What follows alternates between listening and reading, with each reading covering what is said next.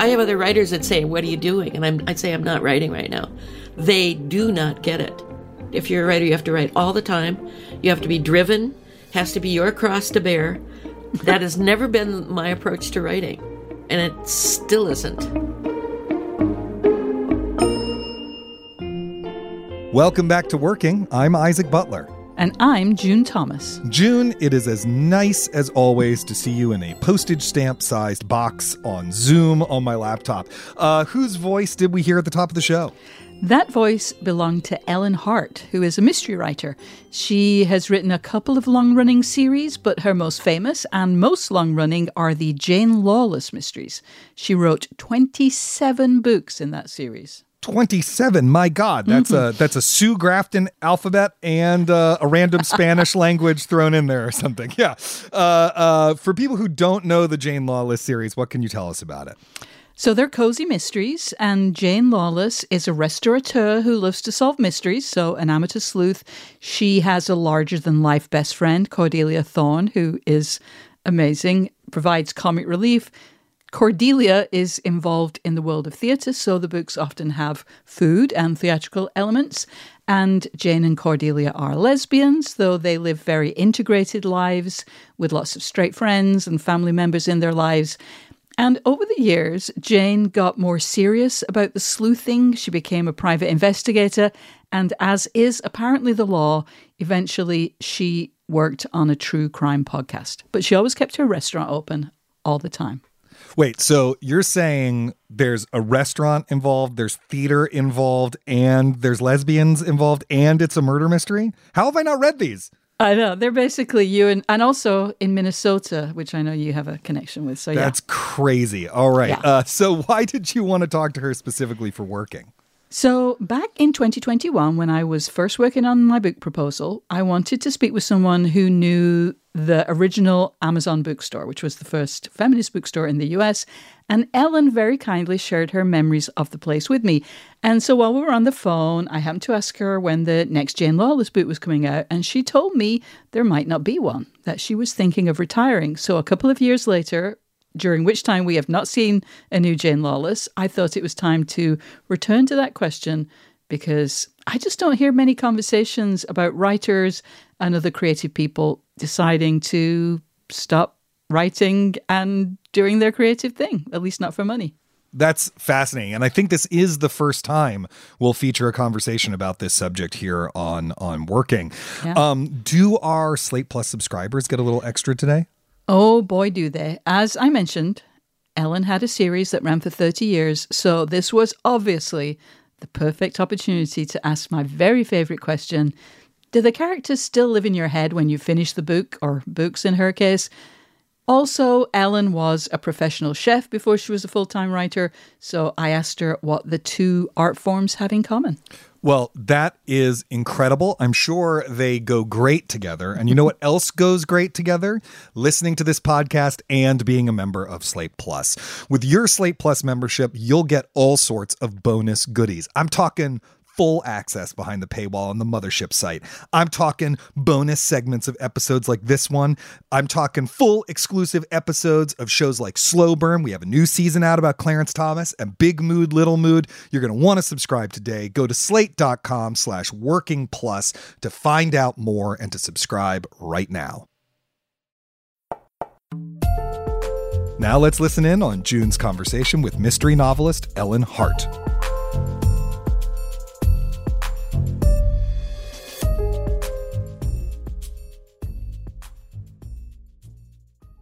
Ellen Hart, thank you for joining us on Working. Thank you. I'm really delighted for this conversation. So, I wanted to speak with you because so many of the people we talk to on the show start their careers as artists, snatching the minutes and hours that aren't eaten up by their day jobs and family obligations. And then later, we talk to people who spend their working lives writing or whatever their particular art form is. But we never really talk to creative people about the way they manage their time when they retire or they at least start to reduce their work commitments Before we go any further, Ellen, are you actually using the R word? Do you consider yourself retired? Are you just thinking about it? Where are you in this process? Oh, I don't know. I guess I don't respond well to the title, but um, my press has very generously offered me a contract again, but I turned it down. But they said, well, they would hold it open. Um, you know, they're very nice about that. Um, But I don't. I have another idea that I'm working on, but it's not anything related to Jane Lawless. So All right. Okay. So well, we'll we'll we'll get into this then. But before we even start to explore that whole question, let's spend a bit of time talking about your writing. For anyone who isn't familiar with your work, which I highly recommend, you've published 35 mystery novels between 1989 and 2020, 27 of them in the Jane Lawless series, and eight in the Sophie Greenway series. Writing was actually your second career, though. Can you tell us the story of how you became a professional writer? you know, I think I'd always secretly harbored a desire to write, and I think most writers feel that way. And uh, I came out of the closet about the same time I came out of the closet. so, um, yeah, I I was um, initially trained to be a chef and was doing a lot of different jobs. I finally got a job at a sorority at the University of Minnesota, which I loved, and it, was a fairly well-off sorority, and it allowed me. I mean, I could cook just about anything I wanted to cook, and it was not the same kind of thing as a restaurant where you're doing the same thing day in and day out. I- And I enjoyed it. I loved it. But about, I don't know, a few years into it, I had my summers free. I'd been wasting them. I was um, watching the P.D. James uh, mysteries on PBS here in the States and uh, loved them. And, uh, and she was being interviewed one night after one of the episodes and they asked her, you know, you're a good writer. Why mysteries? You know, meaning, why would you write trash when you could obviously write better fiction?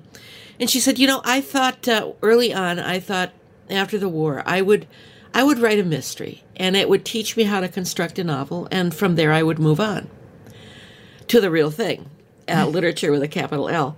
And mm-hmm. she said, You know, I realized very quickly that there was nothing that I wanted to write about that I couldn't write about within the context of a mystery. And she liked the structure. Mm-hmm. And I thought, well, that's intriguing. She always talked about writing within the moral universe. My degree is in theology. Uh, wow. I, yeah, wow. but I, you know, I I had moved on from a lot of that, but not from my interest in the moral universe. And so I thought, well, you know, I'll give it a try. And that's another long story. But anyway, I was able I was able to get published, and it, I was um, very lucky because I hit a crest in um, the interest uh, in gay and lesbian mysteries at the time. I mean, you don't hit that very often in your life. So I was uh, public, well published by a small press, and then moved on to New York and uh, had a fairly successful career. So yeah. Let's go back to that those those summers that you felt you'd been wasting. Uh, what did you do differently after this kind of period where you thought, uh, "No, I'm gonna I'm, I'm gonna take advantage here"? What, what happened that summer? After I got this idea in my head that I was going to write something, I went out and bought an old brother typewriter Oh my god! and I started working on an idea. And I wrote maybe 200 pages and I realized it was, I didn't know what I was doing. I didn't know how to write a story. I didn't know where I was going with this story. I, it was pathetic. It was absolute dreck. So I thought, you know, you have to be a little more serious about that. And so I started reading P.D. James mm. To deconstruct the way she created her novels. Luckily, you know, later on, I mean, I, I taught writing for like 17 years. Yeah. And I, that's what I told my students to do, you know, take apart a novel. Look at it not just for the, you know, the the forest, but try to see the trees, the plumbing, the, you know, how it was constructed. And I, I, I spent one entire winter reading her books, trying to, you know, form some ideas. Started in the following summer with my old brother typewriter and also staying up really late at night writing. And by the end of the summer, I, I had a book. I didn't know if it was any good. I liked it. My partner liked it, but you, and my friends liked it. You can't trust your friends, you know. Right. right. So um, you know, I looked up in uh, the Writer's Almanac and to see what you could do with a with a manuscript uh, that you know potentially uh, and i had a lesbian character in it and i thought you know that would be a probably be the death knell of the story. But i found a couple presses uh, i sent it to one and i got a call back three days later from the editor owner who said you know we love your idea but it's too long and uh, we won't even look at it unless you cut it by you know down to 60000 words and I thought that was a bit arbitrary. And I, so, so um, I looked at the uh, the novel, and I actually it is one of the best paced novels because I I took out every paragraph, every sentence, every word that I could, and I got it down to about seventy one thousand words, and I sent it off. And I was um, lucky enough to get it published. That's another odyssey, but I was able to get it published, not with that press, but with another press, and uh, I was off and running another press where uh, I worked at the time and where um, Barbara Wilson, I believe, was your editor. She was on working last summer. Oh, good. But then you, you know, I think you're minimizing a little. You wrote 35 of them. You know, you wrote 27 in a series. Yeah. I mean, and again, maybe you're not done. So, so this was obviously something that became a very clear practice. Um, so let's just say so I know everything got weird for everybody in 2020. So let's just say in 2015, what was your writing practice like? Um, did you write every day? How many hours did you write? Where did you write? Like, what was your writing practice in, in kind of back in normal times? Early on in my writing, I was still working. So I would write pretty much in the summers. I needed a lot of just really free time to actually cold write. Yeah. I could edit. I could I could think up new storylines. I could um, even do some promotion while I was working. But summers were when I was doing the prom- the the major part of my writing. In when I got an offer from uh, Ballantine in New York, it was a situation where they offered me a five book contract, which I really could not turn down. Yeah. After that, I quit my job. Uh-huh. And it was like uh, jumping off a cliff without a mm. parachute. Yeah. Because at the time, I didn't know how precarious the writing life really was. Yeah, yeah. That you were going hat in hand to your publishers, you know, every two years and saying, "Are you going to reemploy me or not?" And most, a lot of mm. my friends, the answer was no. Yeah. So I, you know, the entire time I was writing, I always thought, "Well, I'm going to be canceled here at some point." But I loved it, and I was able to write year round. I was never somebody who wrote every day. Mm. I wrote.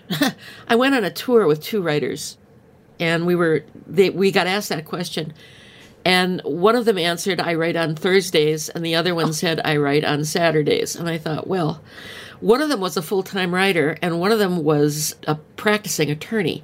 Right. So I thought, well, I'm never going to be that. I have to work a lot harder than that. but I guess I, I felt it gave me permission. There were days when I just, I don't think I ever felt blocked, but I yeah, didn't yeah. see where I was going to go. Yeah. And for me, writing was like driving on a road at night. you couldn't see from where you were to the end, but I needed. I needed to see the next few chapters because I always had to be writing towards something, like yeah. the headlights on the highway. Um, they kept me on the road if I couldn't see the next few chapters, I had to sit back and because I came to the book very much the way the reader comes to the book. It opened before me. I didn't know everything before I started. So that that had a had a bearing on, you know, my yeah. how I wrote. But um by by and large, I was at my desk every day. Wow. Almost every day. Yeah. You know, mysteries do feel you know, writing is always mysterious. Where does it come from? Yeah there's a magic to it, but mysteries where plotting is key. You know, they're not just plotting, especially, you know, you, you obviously were very influenced by P.D. James, who has all kinds of other ideas and, yep. and things going on. But did you ever kind of keep a running list of like clues and plot points that I could use in books down the line? To what extent were you kind of stockpiling those kinds of ideas? You know, I, this is going to sound very weird, and it's just my practice, but I wrote to a title every oh. time. And so for me, that was critical. The title would resonate for me, and it helped me s- penetrate the book. Once you penetrated the book, what it was, the, the key sort of thematic ideas of the book, what, what mm-hmm. I was trying to get at, then I would, I needed to know who committed the crime because a mystery is told around a crime, uh, who committed the crime and why. And that led me then to the other characters because in a mystery you have to cast that net of suspicion over every pretty much everybody in the book. Right, right. And so um, you had to tie everybody to that potentially to that crime. It helped me understand thematically what was going on and find my way into the story. So if I collected anything, I collected title ideas. Wow, that's so interesting to me because one of the things that's always stuck out to me with your books is that a lot of people who write, especially in the mystery space, they'll kind of have a, a pattern to their titles. I mean, the most famous, of course, being um, Sue Grafton and her kind of alphabetical progression. But there are lots of them. There are lots of these kind of, you know, the, there's a structure that they stick to. And I'm sure there's a marketing angle to that. But yours have always been very different. So uh, that's really super interesting to me. And and would you kind of, would you be just like sitting having dinner and you suddenly think the cruel ever after? You know, I mean, like, th- Yeah, I, I mean, um, I don't remember where that one came from, but I was my partner and I were walking around um, a lake here in Minneapolis one night, and there's a band shell, and there was a guy up singing a folk song, and the title of the folk song was um, "An Intimate Ghost," and I thought, "Wow, I love that." so I mentally took a note of that, and went home, and started. Well, what could that be about? and um, I I love these resonant titles. I also, I mean, I I had some very silly titles like Dial M for Meatloaf, and um, which I also like because I like humor. But yeah, yeah, um, yeah. that was a book I liked a lot because there was a character in it who talked to cows. And I adored this guy. you know, and he was the bad guy in the book. Yeah, wow. But I loved writing him. Um, I loved the, the working with these characters and these personalities. And thematically, that's where the characters came from, the ones that would fit the story. Um, I actually wrote a book once, and it was going absolutely nowhere. And I, I mean, it, I could not get it right. And I stopped and I rethought it for about a month, and I realized I had the wrong characters. Oh. So I had to recast the whole story. I mean, it's a bitch, but you know, to get the story, I I was too far down the the line in terms of time that I because it was a book a year at that point, and Yeah, uh, yeah. so you know I had to make it work. Interesting, interesting. All right, well, actually, I just have one question about this, like the book a year thing, because that is so, apart from anything else, just stressful. Like, how did you cope with that stress? I mean, was it stressful to you to to just know that you know part of your contract Yep. with your publisher was that you would deliver with that frequency? Yeah. What did that do to you? It was awful because I'll tell you, I I started another series. The Jane Lawless series eventually went to St. Martin's, and I was still writing the culinary series with uh, Ballantine Random House, and they each wanted a book a year, Oh my god! and that went on for like ten years. Wow. And I couldn't write two books a year, so I. uh, But you know, I would. I was writing all the time, and I was Yeah. promoting like crazy yeah. And I was teaching, and I my had a, you know, I, t- uh, I had a very sick mother. We had kids, you know. I mean, Yeah. Yeah. it was it it was insane, and um, you know, along about let's see the midway point in the the culinary series, um, my mother had a stroke, my dog died, and I had a nervous breakdown. so, um, you know, the, I I just couldn't. It, the stress was just simply too much Yeah. Yeah. and uh, you know I got better, um, and I worked my way through it. Yeah. But yeah, the stress was pretty intense. yeah. You know, I was turning in a book like maybe once every eight months. I, I remember I, I had just signed a contract with with Ballantine. My editor called me, and it was like four months into the contract, and he said, "Well, when can we get it?"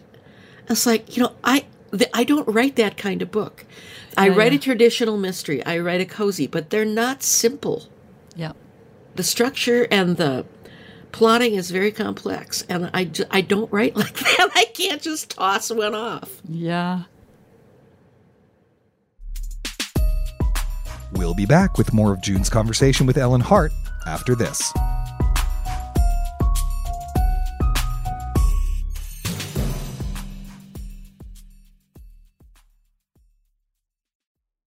Sick of being upsold at gyms?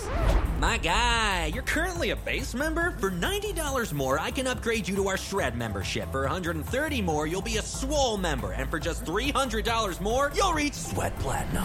At Planet Fitness, you'll get energy without the upsell. Never pushy, always free fitness training and equipment for every workout. It's fitness that fits your budget. Join Planet Fitness for just $1 down and $10 a month. Cancel anytime. Deal ends Friday, May 10th. See Home Club for details. Hey, listeners, Isaac Butler here. If you're enjoying this show, we just have a couple things we'd like to ask you to do. The first is to subscribe if you don't already from wherever you get your podcasts. The other is to rate, recommend, or review this show, depending on which podcast app you use. If it's Overcast, you want to tap that star with your thumb. Uh, if it's Apple Podcasts, you want to maybe leave a review or, or rate us five stars. Uh, all right, that's about it. Now back to June's conversation with Ellen Hart.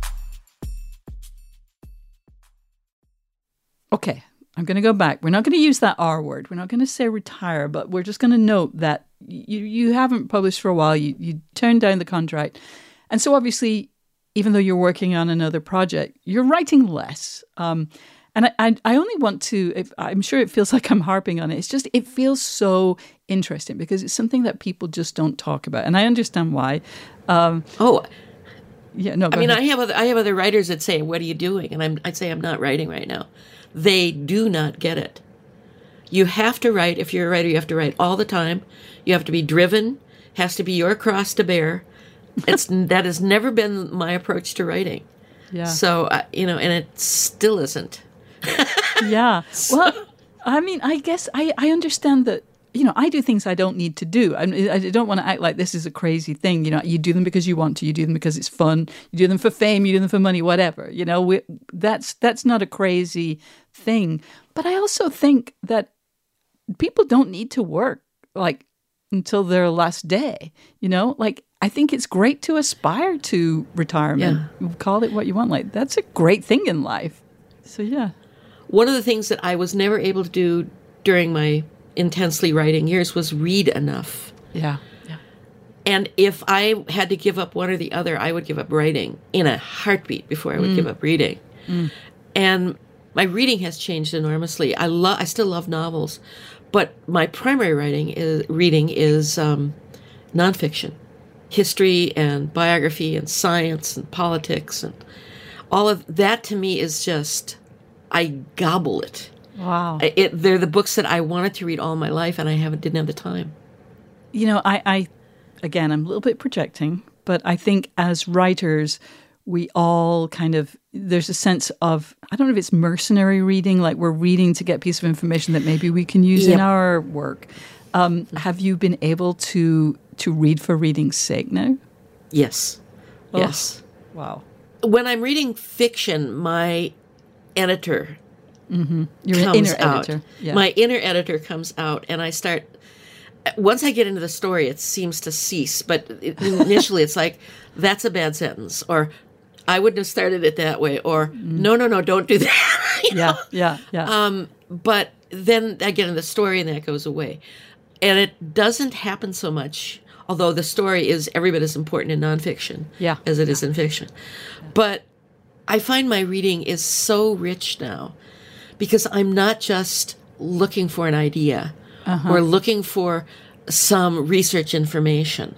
Or I, as soon as I see something, oh, I got to jot that down because I could use that.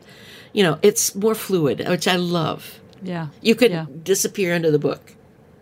So you're doing a lot more reading, which sounds just dreamy. Yeah. Um, what, what generally, like, how have you adapted your schedule? Like, what do your days look like now? Um, I read late at night into the night. That's always been my choice. I Oh. love being up at night. Uh, so I sleep late. I get up uh, in the morning and I do my email and I uh, usually um, look at what's going on in the world. Then my partner and I get together for an hour. We, you know, we live together and we have a lot of time, but we sometimes are off doing our own things. And so we get together for coffee or, you know, right now we're going over some old journals. It's, we, I love it. It's just so fun. And then uh, after lunch, I read. I read and I read and I read all afternoon. I'm the designated cook in the family, so I do that. I love I love that. Um, and then we usually watch something in the evening, and then uh, I go back to reading. I just I love reading. Apparently, uh, I mean, I live with one of those people. Um, yeah. So, do you have any advice for writers or other artists who might be pondering or perhaps dreaming of kind of, let's just say, changing their schedule, maybe spending less time on their writing or their painting or their composing or whatever it is they do?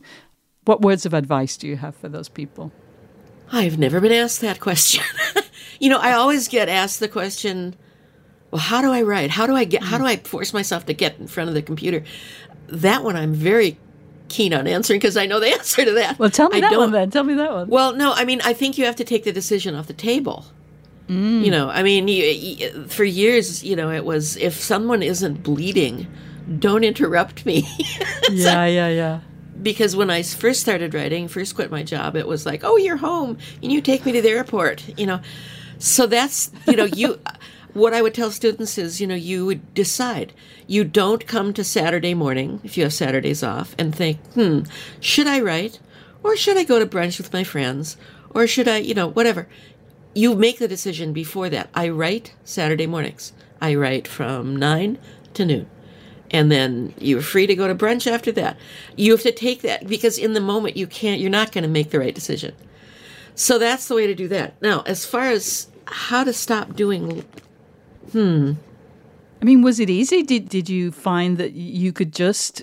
I realize it probably just didn't happen one day that you said, "Okay, I'm not doing this anymore." But like, did was it hard for you to kind of change your schedule and change Well- what you spent your time doing?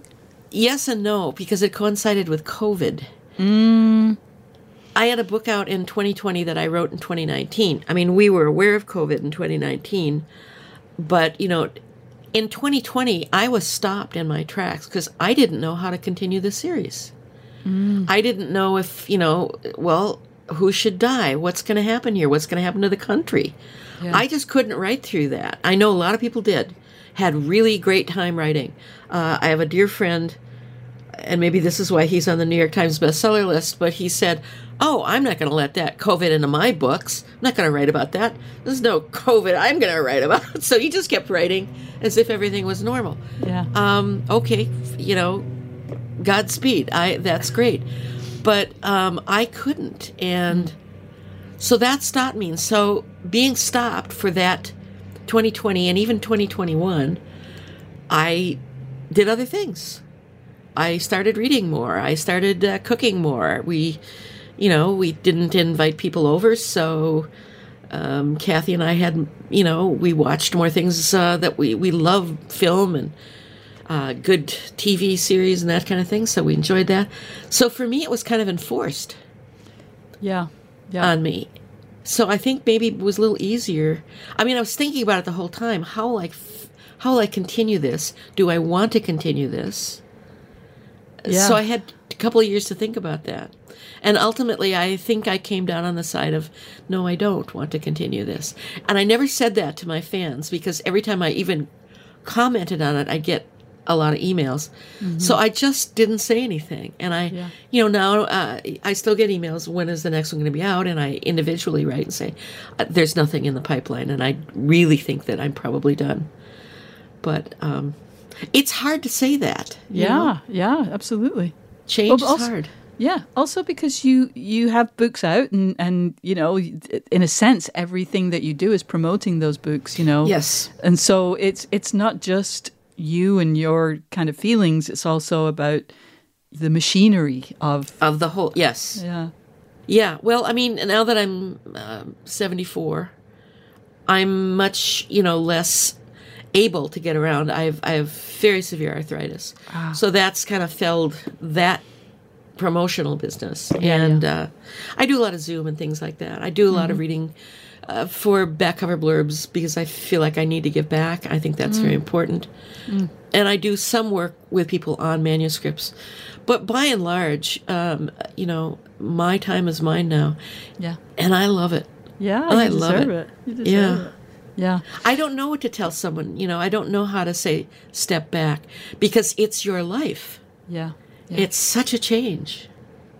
You seem to always have been very involved in what you might call writing culture. I'm thinking of like associations for Minnesota writers or mystery writers, again, lesbian writers. I wonder, are you generally a joiner or was it something about the writing life that made you want to be part of these groups and, and help other people who are in the same profession? You know, Ellen is my middle name. And so I took Ellen and the last part of my very Germanic last name to write under because I knew people would never be able to pronounce my last name. and I thought on the off chance I got published that I, you know, pick an easier name. Yeah. So Ellen is, you know, I've often thought I wanted to write a book about this. Ellen is a very different person in some ways than oh. Pat is. Pat's my mm-hmm. real name, my Yeah. first name. And Ellen was had to be of necessity a joiner. I'm not. Pat is not. I was never a joiner. But Ellen had to be, and Ellen was far more extroverted. I'm not an extrovert at all. Um, but she had to be because that was part of the business. And I'll tell you what surprised me about that was that my best and my dearest friends came from the writing community, whether it was uh, other writers, um, editors, even some fans.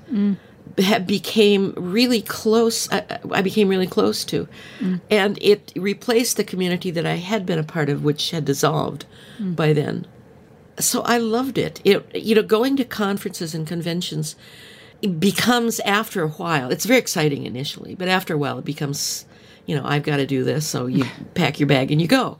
Right. But it becomes more of a uh, of a yearly um, going back to high school and seeing your old friends at Yeah. a reunion or something, and uh, and that was always fun. It was the one time a year I could see my editor, whom who I adore. So yeah, I mean, I, I grew to love that part, and I felt it was necessary because some of the some of the the opportunities that came along came because of the networking I was able to do, and so I knew that that was a very important part of the job, the career that I was on. Do you still feel like Ellen, or are you back to being Pat now? Are you? I mean, I'm being back to being Pat. wow, wow, that's so interesting. I can move into Ellen. And I mean, mm. wouldn't it be a fascinating book to write about Yes. a s- person who s- splits and the splits get gets wider and wider and you know, I don't know. I just think that'd be a fascinating book to write. Yeah, I agree. I'm ready to read it. Um, make it so.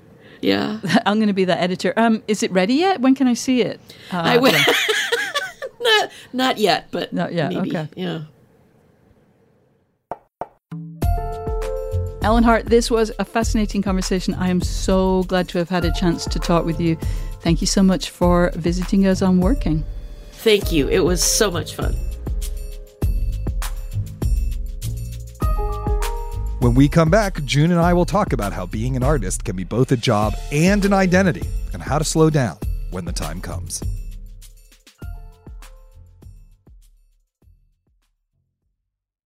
This episode is brought to you by Progressive Insurance. Hey, listeners, whether you love true crime or comedies, celebrity interviews, news, or even motivational speakers, you call the shots on what's in your podcast queue, right? And guess what? Now you can call the shots on your auto insurance too. Enter the Name Your Price tool from Progressive. The Name Your Price tool puts you in charge of your auto insurance by working just the way it sounds. You tell Progressive how much you want to pay for car insurance. Then they'll show you a variety of coverages that fit within your budget, giving you options. Now, that's something you'll want to press play on. It's easy to start a quote, and you'll be able to choose the best option for you fast. It's just one of the many ways you can save with Progressive Insurance. Quote today at progressive.com to try the Name Your Price tool for yourself and join over 28 million drivers who trust Progressive. Progressive Casualty Insurance Company and Affiliates. Price and coverage match limited by state law. June, before we get started discussing this wonderful interview, I have to say, as a proud alum of the University of Minnesota's Writing MFA program, I was happy to hear the school get a shout out. Anyway, I want to ask you a historical question. Since you are writing a book about lesbian culture and activism through the history of uh, those spaces that it took place in, and it's Pride Month when this episode drops. She mentioned starting her career right when gay and lesbian mystery fiction was kind of having a moment. What is that moment? When does gay and lesbian genre fiction begin to be something you can actually sell or even make a living off of?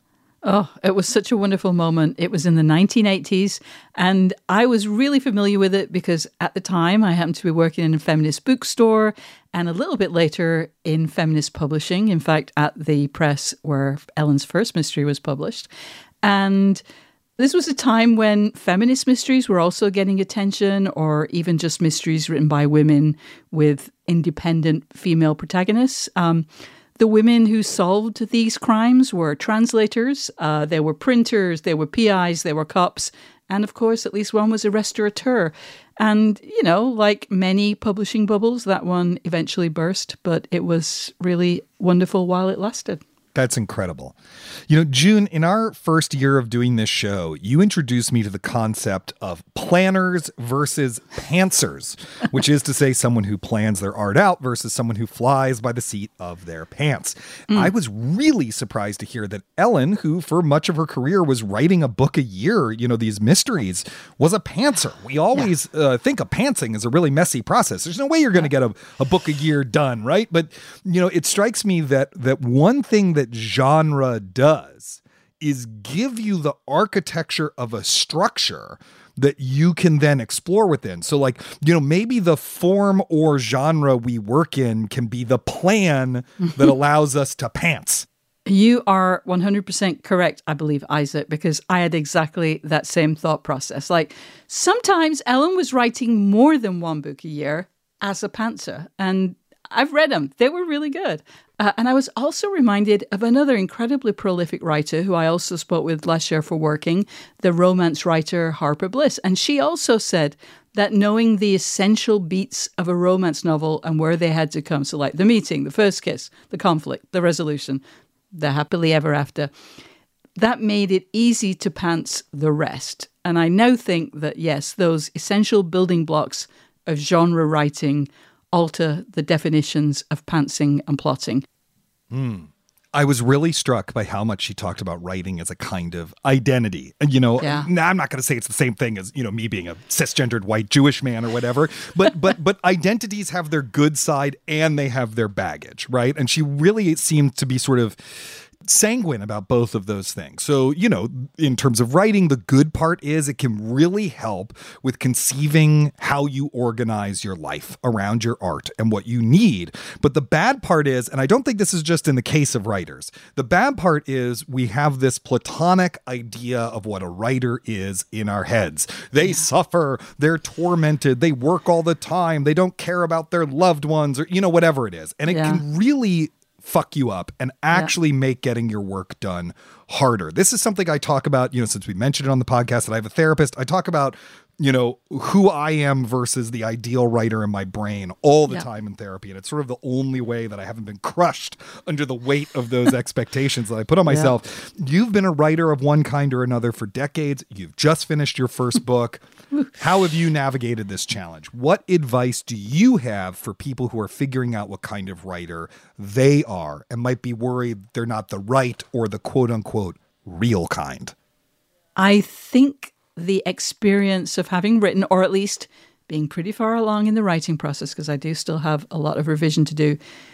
Like it makes you want to write a second book just so you can implement the things you've learned the first time around, including yeah. about that identity stuff. You know, having done it once, you can quiet that voice that keeps asking, "Oh, you really think you're good enough to do this? You're you can write a book? Are you sure?" You know, you know, even though you kind of knew beforehand that you're going to throw away a lot of stuff that you spent days, let's just say days, sweating over.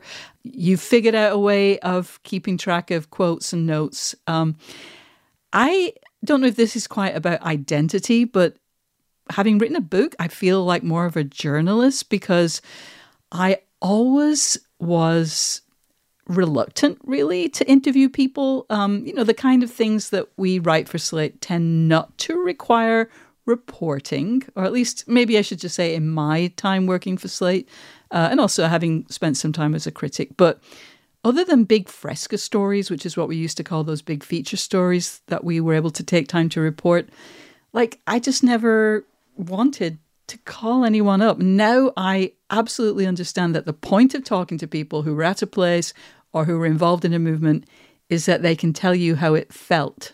You don't go to them for facts, but for feelings. I did not understand that before. Um, those are some of the things that I've learned mm. uh, both about writing a book and also about the identity of writing. Did that answer your question? It did. It did. Absolutely. You know, I also loved this idea that she talked a little bit about about, you know, how to slow down, whether it's yeah. taking a break or retirement or what, right?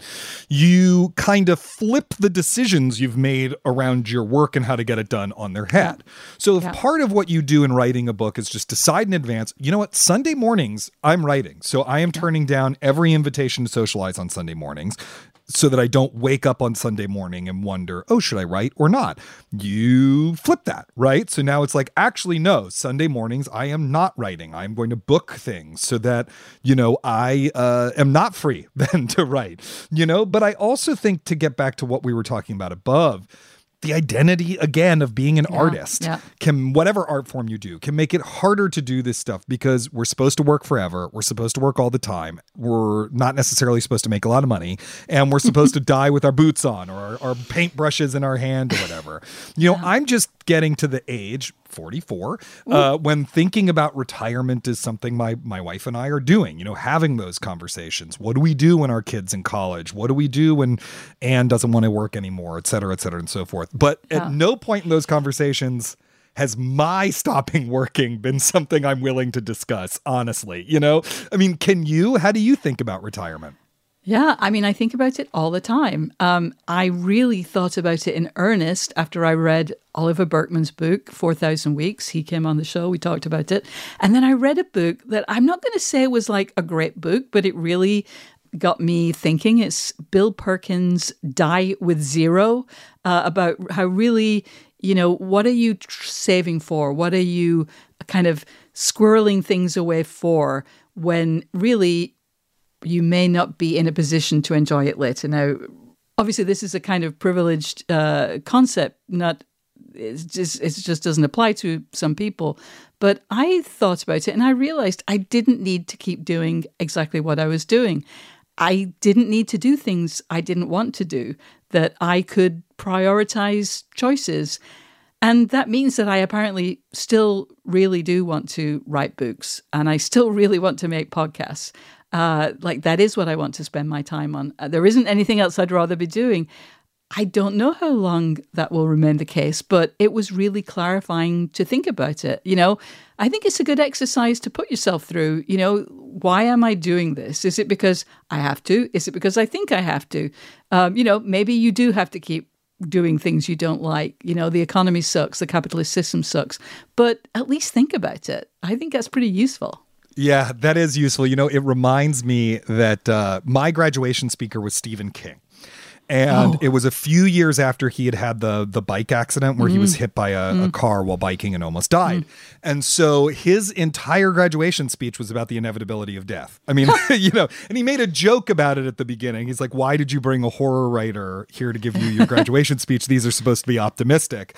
And then yeah. the whole speech was about the inevitability of death. And you know, he talked a lot about that moment where he thought he was going to die and realizing that you really can't take it with you. Do you know what yeah. I mean? Yeah. And in yeah. his case, it was because he wanted us to think really seriously about doing good works and about doing mm. charity. And he had brought representatives from a local Poughkeepsie food bank who were there in the audience, and he demanded everyone in the audience give them money. And, you know, he was, that was sort of where he was going with it. But it is worth thinking about, you know, no one gets out alive, right? Everyone's yeah, story yeah. ends the same way on some level. And, uh, you know, thinking about why you're doing what you're doing and whether you really want to be doing it.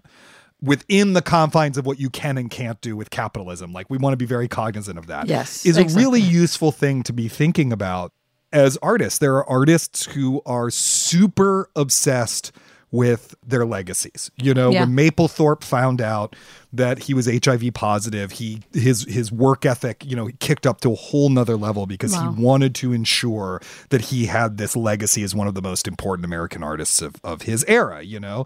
Um, there are artists who don't care about that stuff at all. They don't leave wills. They don't organize an estate. They just do what they do and then they they they die, you know. Yeah. And there's nothing right or wrong about either of those things. It's just about, you know, what kind of life do you want to lead and what is important to you and what isn't.